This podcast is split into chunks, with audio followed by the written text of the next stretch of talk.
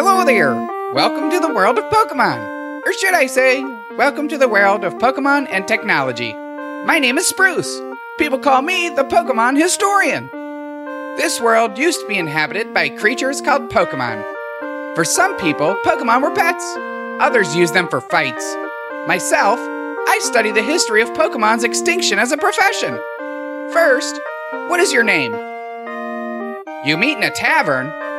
Right. So your name is You Meet in a Tavern. This is your rival.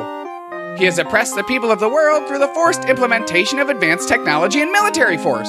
Er, what was his name again? Eugene. That's right. I remember now. His name is Eugene. You meet in a tavern. Your very own Pokemon legend is about to unfold. A world of dystopian nightmares, environmental collapse, and species extinction await. Let's go!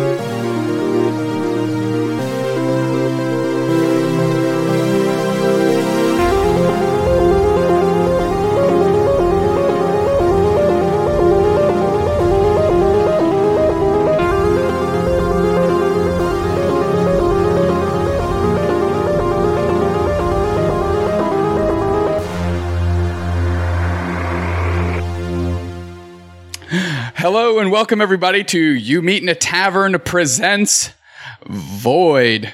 I am Kirk Dubay, going to be the dungeon master for season two, alongside Christopher Jamal Tins Nasty Tinseldorf Tinsley.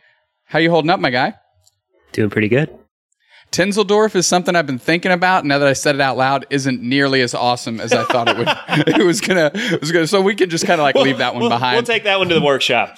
yeah, we'll go ahead and set that one aside. So, as I mentioned, this is going to be episode, uh, an episode zero, is what we're calling it, and we're essentially going through the character creation portion um, of this individually. So nobody's going to know what each other's characters really are, um, what their backgrounds are. Um, so that's kind of what we're going to be doing here. So before we jump into that, um, to appease our new listeners, to kind of give them an idea of what we're going to be doing this season, and to kind of uh, uh, bring along our maybe more traditional D and D listeners that aren't familiar with Pokemon at all, that are starting with a blank slate and don't really understand what they are. I sympathize with that 100%. And we're going to make this so you don't actually have to have a lot of working knowledge to start. So just a quick crash course: Pokemon are little monsters that have that are imbued with elements essentially. They're imbued with elements for example like fire water uh, grass lightning um, and they can produce attacks or do things with those powers. Essentially we're just using that framework to drive this story and all the supplements that joe has written up uh, that are available at no cost in our discord so I think that's a pretty easy crash course in what we're doing and what people actually need to know to get started. Tins, anything you want to add to that? No, I think that that pretty much covers it. I mean, it's the year 2019. You probably know what Pokemon is. I I hope. Um, and if not, you know, welcome to the Poke universe. It's going to be a weird one. It's gonna be a weird one for sure. So, um, I, I to give everybody, I want to read everybody the background that I sent them for them to kind of use to guide their character creation. Um, so I'm going to read this once, and hopefully I don't have to read it for the next two guys because I'm not going to. Tins just happens to be the first one we're doing, so I'm going to read it right now. Set 250 years after Red of Pallet Town became the Kanto Pokemon League champion, you can Google what that's about. Again, not relevant to the story, but it gives a basis for a timeline. We are introduced to a Kanto that, much like the rest of the planet, has gone through a massive industrial and technological boom.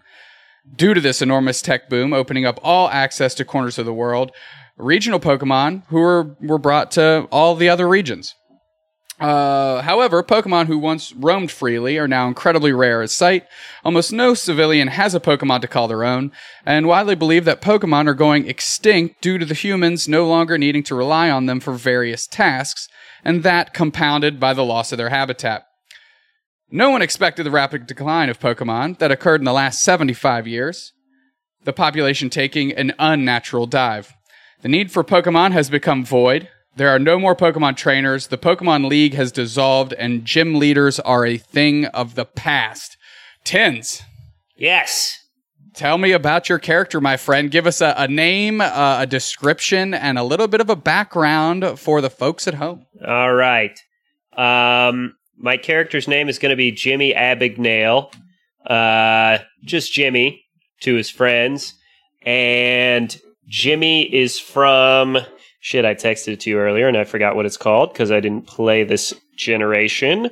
Uh, Castelia City. Jimmy is from Castelia City. Yes, that's right. Castelia City is the is in the Generation Five um, Pokemon country called Unova, um, and Unova is basically based on New York City, and Castelia City is pretty much Lower Manhattan. So it's like a giant skyscraper uh, jungle, pretty much. Um, and so the way we're kind of playing this in the in this dystopian future setting that we're doing, um, one of the main kind of themes of this dystopia is ecological catastrophe. And so the way that I uh, kind of design this character will say, actually, so he's from Castelia City in the sense that that's where he spent most of his life, but we'll say he's from uh, one of these ones over here, like uh, Nuvema Town. And Nuvema Town is kind of like southeastern Brooklyn on a map of um, New York City. So basically, the way the world looks now, um, when this ecological catastrophe struck, um, all sorts of terrible calamities face the population, and um, only the very rich skyscraper dwelling uh, citizens of Castelia City were able to build the infrastructure they needed to protect their quality of life. So I'm going to say Castelia City is still like a shining, gleaming Manhattan esque city. There's walls around the edges of it to protect from flooding. There's air filters in the air, and it's like still kind of an urban paradise on earth if you can get in there, which most people can't. Conversely, if you go over to the parts of Unova that are like Brooklyn, Queens, that side of the city to the east is completely flooded out. My hometown, uh, Nuvema town, totally flooded, basically gone. And over to the west, um, the New Jersey section of Unova is uh, like a desolate industrial wasteland that's covered in smog all the time. So that's kind of the situation where Jimmy grew up. And Jimmy was raised by his father, who is sort of a legendarily successful con man. And he raised Jimmy to be the same. And the best thing you do as a con man is find a rich mark. So they headed over to um, Castelia City, where they kind of used guile to get in with the local populace, always, you know, playing a, one scam or another, always tricking people out of money, um, and surviving that way.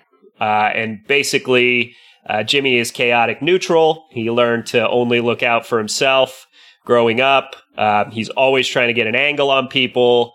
And the only person he ever looked up to was his father, who, um, a few years before the beginning of this campaign, uh, finally a bookie caught up to him and killed him. So he's kind of alone in the world.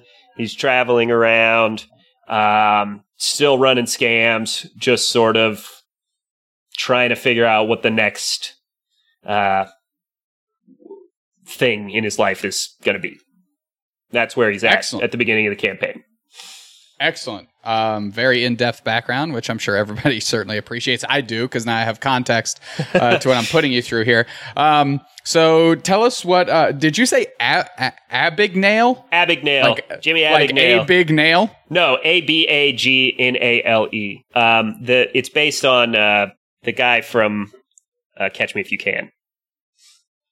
I I forget his first name. I, I I swear to I swear on my life, I typed it out on my page. A B I G N A I L, and I was like, a big nail is uh, whatever. Abagnale. A B. A G N A L E, based on the famous Frank Abagnale, played by Leonardo DiCaprio in Catch Me If You Can. Beautiful. So, what does Jimmy Abagnale uh, look like? Jimmy is um, in his kind of like mid twenties. Um, he normally he kind of dresses up in whatever um, the situation may call for, whatever kind of con he's running may call for. Um, he does as part of um, his charlatan background. I should have mentioned this before, which gives him an extra proficiencies in. Um, I believe deception and sleight of hand, but let me make sure that's right. Yeah, deception and sleight of hand. Uh, he he also has a set of fine clothes and a disguise kit, so he can kind of end up being whoever he needs to be. But generally speaking, on a day to day basis, um, he it just wears uh, simple black button down shirt, black pants, a little disheveled, and uh, sunglasses, so he can keep an eye on people without knowing he's keeping an eye on them. Wonderful. So you said uh, proficiencies uh, through your charlatan background in deception and sleight of hand. Um, we're about to roll up your uh, your character stats here. Yeah. Does that mean we're looking at Dex and charisma for your character? absolutely charisma. Um, I guess sleight of hand is controlled by Dex, right? So that would be what I would be going for next. Yeah, and I also picked um, since charlatan gives me two additional proficiencies. My my original two proficiencies that you get through character creation, I made persuasion and um, performance. So Jimmy is really like a straight up, besides animal handling, which everybody has in the Pokemon system, he's pretty much a straight up um, like speechcraft character in the traditional RPG sense. Wonderful. I'm excited. Uh, I'm excited to to to really put you to work on that because I think it's gonna it's gonna I think it's gonna be pretty useful for your group. Yeah. Um, I did, I did, I will say this. I did get everybody the opportunity to level set with each other, kind of the direction they were thinking of going. So we don't have essentially three fast talking charlatans in the group. Uh, so we have, we, we do, pro, uh, you know, drive a little bit more diversity within the, the three than that. Um, but let's, uh, let's roll up some stats. How are, how are we doing it? Um, what did we do last time? Cause my memory is blanked. Uh, we let's see. Did we do what are the normal? Is it three d six drop or four d six drop lowest and drop ones? Uh, yes, let's do that. Or re-roll ones. Four d six. Okay. I'm gonna make a note of that because I'm gonna make everybody do it this way.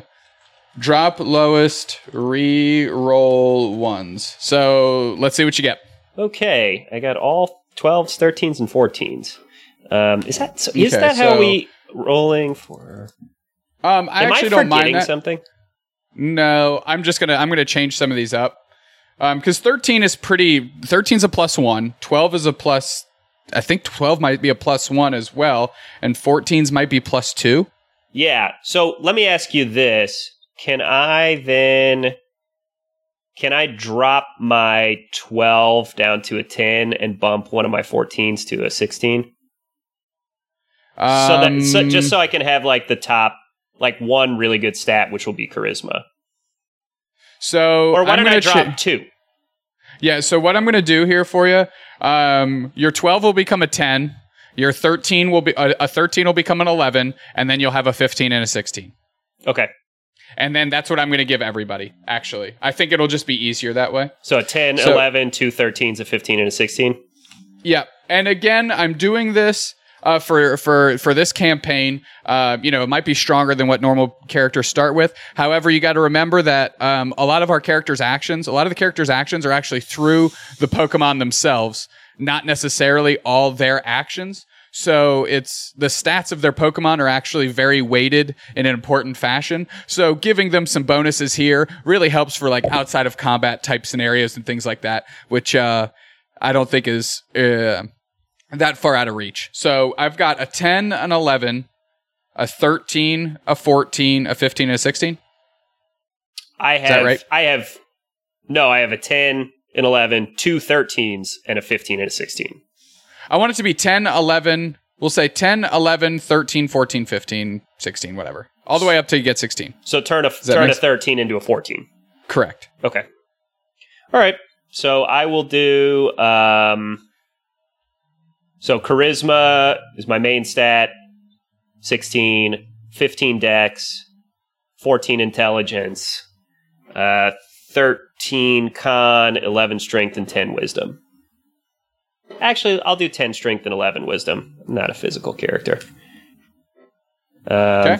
So, and that gives me plus four or five in all of my key proficiency stats, except animal handling, which I guess is is animal handling wisdom. Um, animal, animal handling, I thought was either wisdom or charisma. It's got to be. Uh, it's whiz wisdom. It's got to be wisdom, or else I'd get a bonus. Uh, but that makes sense. I think for your character, given its background, I think not necessarily having an animal handling pl- proclivity outside of the context of the game with the character you built, I think that makes sense. I don't think we're, I don't think we need to nerf that or bolster it up or whatever. Um, so we've got we've got our character. You've described them a little bit. Um, what do people need to know about Jimmy jumping into this campaign outside of his background? Um, how is he going to play play in the sandbox with uh, the the other characters? You think? Um, you know, we'll have to see what the scenario that brings us all together is. Like I said, uh, Jimmy is really in it for himself, uh, kind of a mercenary, um, not one for making close relationships or being altruistic. So, uh, certainly going to be going into a team dynamic with a little bit of mistrust. And I don't know, at least in the beginning, I don't know if uh, the rest of the team should trust him either, necessarily. Um, so he'll he'll definitely be looking for what he can get out of this situation from the get go. I like that mindset. Tins, I think that buttons up your character. We've got stats, we've got a background, we've got a look, we've got chaotic neutral written down, a preposterous last name spelled a big nail. Uh, and the question everybody out there is asking is, what's your Pokemon Tins? And the answer to that is, he has no idea because that's going to be part of the game, baby. Cool. So thanks everybody. This has been the first part of our episode zero kickoff for You Meet in a Tavern presents Void.